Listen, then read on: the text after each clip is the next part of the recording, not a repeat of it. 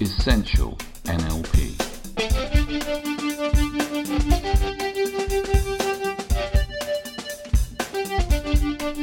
Practical skills for a great life. Hi, and a very warm welcome from me, your host Phil Parker, to this episode number 84 of Essential NLP.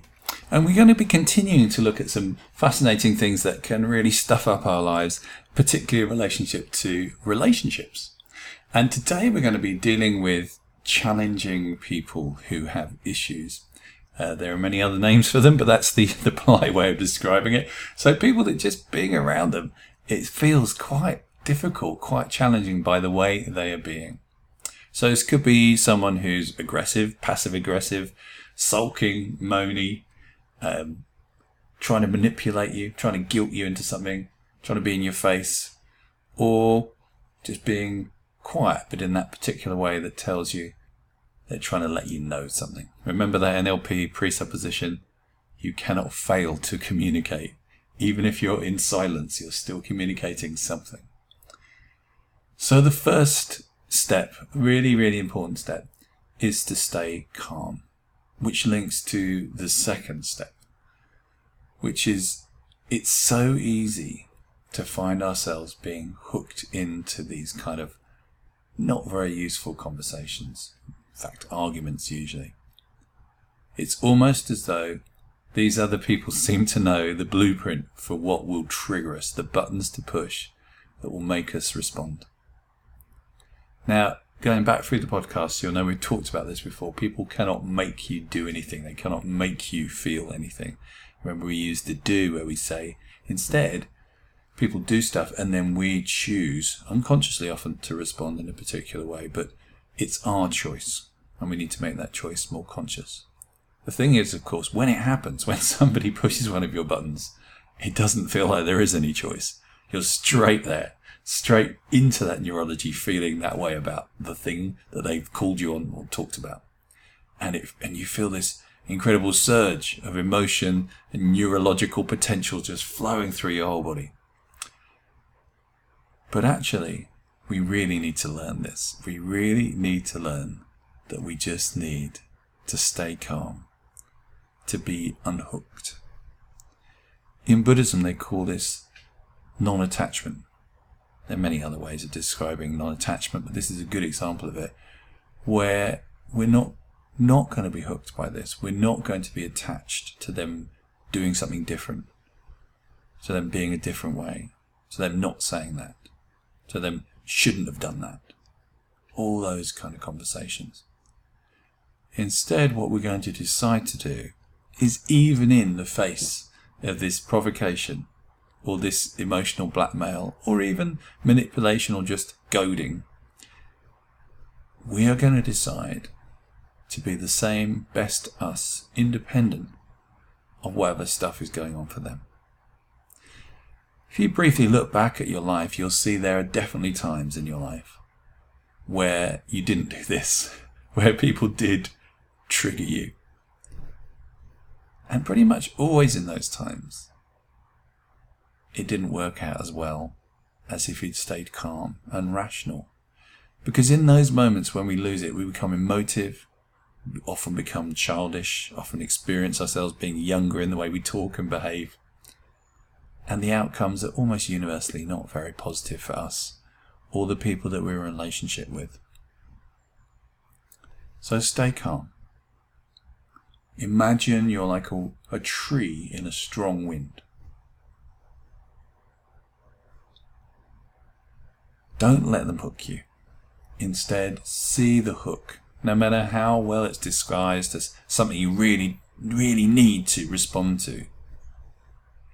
There's no, there's no value to it. Discussing when they're in this state isn't going to get anywhere. I don't know if any of you have ever had the displeasing experience of trying to rationally discuss something with a, an internet troll, someone who's already positional, isn't interested really in, in discussing something. They just want to put their point across. And they're not interested in having any reasoned debate about it. If you've ever got sucked into those one of those conversations, this is a great example of when you can see your life disappearing. It can take so much time and energy and it doesn't produce anything because at this point in time, they're not that interested in listening. Third point check if by getting angry, getting irritated, getting upset, getting emotional in this situation helps you in any way, is useful for you. Almost invariably, it never is. But take a moment to pause when you feel that surge of wanting to, to lay in and get stuck in and just check to yourself and ask yourself this interesting question not are they right? Are they wrong? Am I right? Do they need to be told off? But is this useful for me? Is this going to help me move my life on in any way? Almost invariably, the answer is no. And at that point, you step away from the argument. Exercise your choice. Bring it back into your consciousness. If you're somebody who's got kids, there are times when you've done this. They can say the most appalling things to you. But you remember, they don't really mean it. They're just acting out something. Something's going on for them. What if we could remember to bring that to adults as well? Fourth step is disengage. This is where you calmly refuse to join into the drama that's going on. Realizing that that will just throw more fuel onto the fire. And I'm going to talk about this in another podcast where we talk about the drama triangle. Really lovely concept from the guys that formed TA, Transactional Analysis.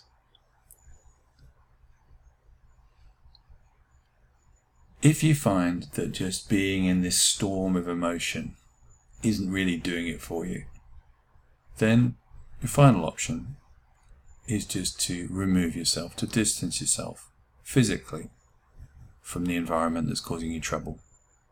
Sometimes that's exactly the right thing to do. Sometimes just hanging around and being different is fine. And sometimes, of course, we can't physically remove ourselves, so we have to change our state. We have to change how we deal with it. There's no point in trying to reason with them when they're in this state. There's no point in having a productive discussion because you won't be able to have one. They need to calm down. You need to stay calm. And that's not going to happen if you try and talk your way through it at this point in time. Equally, don't leave by going, I'm not talking to you until you're being rational, sensible, and mature, because that, of course, will just further annoy them. So it's just calmly exiting. You can explain why you're doing it. Say, I, you know, but, but put it in terms of you. Say, you know, I'd like to talk about this, but when I'm feeling a bit calmer about it. If you do that, then there's nothing for them to attack. If you say, when you're feeling more calmer about it, then they'll start going, What do you mean? I'm not calm. And uh, it's another opportunity for an argument. So if you do want to say something, refer to yourself. And finally, take the big step of being compassionate towards them. Because when you look at it, if this is their response to these kind of situations, they're not put playing with a full deck of options. Because this isn't working for them either. So allow yourself to recognize somewhere in their past, some stuff happened, and they were left with this as a choice. This is an option. In fact, you've probably seen their only option. Probably comes to their mum and dad, probably from their childhood, who knows? Doesn't really matter. It's not really your issue. But recognize if you were playing with a full set of choices, would you really choose this? And as a result, this tells you they don't have the full set of choices. That they're being triggered by the situation to being emotional, immature, very often irrational. So cut them a little bit of slack. It doesn't mean to say you have to be around them. Doesn't mean to say you have to like them. But recognize that this has probably come from somewhere where they got hurt when they were little, when they were tiny, and they're now acting much like a kid. If you can do these things, this will be another of those situations where you're able to really take a different perspective, a different position, where you can decide, okay, that's what's going on for them. Choose not to get involved. And you don't have to waste your energy anymore on that stuff. Also, Remember, relationships exist only when two people are relating to each other. They don't exist as a thing, they're a nominalization. So, if you relate differently to them, then the relationship becomes different because you're bringing something different into that relationship. And also, there's less for them to fight against. So they will have to bring themselves differently to that relationship too. We'll do some more stuff on relationships because it is so important. But for the moment, just notice who is it that pushes your buttons? Where do you find yourself responding irrationally? And possibly the most important thing, which I haven't mentioned, is of course, make sure you're not being the difficult person in a relationship. Make sure you're not the one that's acting from somewhere much younger where you're not being rational. Make sure you're not starting it. Now, we're not perfect, so from time to time we're bound to do this, but catch yourself. If you find you're doing it, you will save yourself so much trouble, so much energy, and make life a lot happier for you and the people around you. So I hope this is useful for you to put these things into action and notice what shifts you get in your life as a result. And let me know what changes you notice. Send us an email, phil at philparker.org. And finally, it's February. It's windy outside at the moment.